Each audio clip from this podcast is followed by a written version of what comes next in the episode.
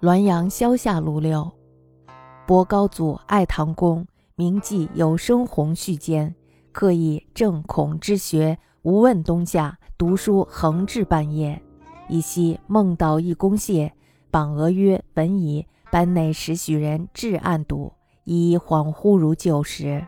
建公皆讶曰：“君上持七年，乃当归，今犹早也。”豁然惊悟，自知不勇。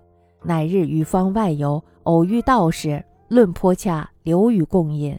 道士别后，徒遇奴子胡门德曰：“请一书望父如主，如可携归。”公视之，皆驱神异鬼咒符也。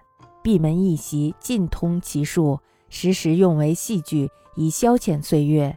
约七年，至崇祯丁丑，果病卒。卒半日复苏，曰。我已谢用五雷法，或阴钱，明思追还此书，可即焚之。焚起复卒。半日又诉曰：“明思查检缺三页，敕归取。”是徽中过三页未尽，重焚之，乃卒。此事姚恩公附在家谱中。公闻之先曾祖，曾祖闻之先高祖，高祖即首焚世书者也。孰谓静无鬼神乎？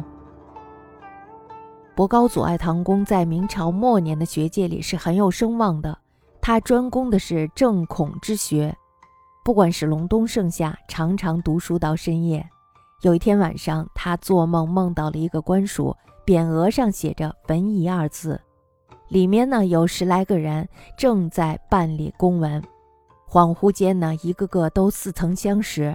这些人呢，见到了爱唐公，都非常的惊讶的说：“哎，你应该七年之后才来呀，你今天来早了。”爱唐公呢，猛然惊醒，自知是活不长久了，就每天游山观景。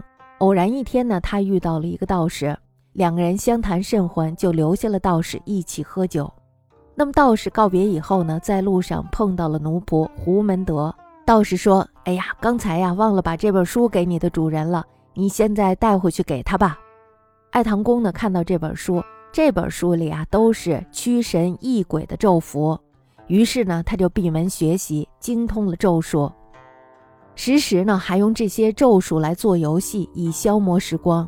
过了七年以后呢，到了崇祯丁丑年的时候，果然他病逝了。死去大半天后，又醒过来说：“我因为乱用五雷法，遭到了阴间的罚则。”阴间呢要讨回这本书，现在呀赶快烧掉吧。烧书以后呢，他又死了。那么过了半天呢，他又苏醒了过来，说阴间检查过了，这本书里边缺了三页，叫我赶紧回来取。查看于禁中呢，果然有三页没有烧尽，于是呢又重新烧了之后呢才去世。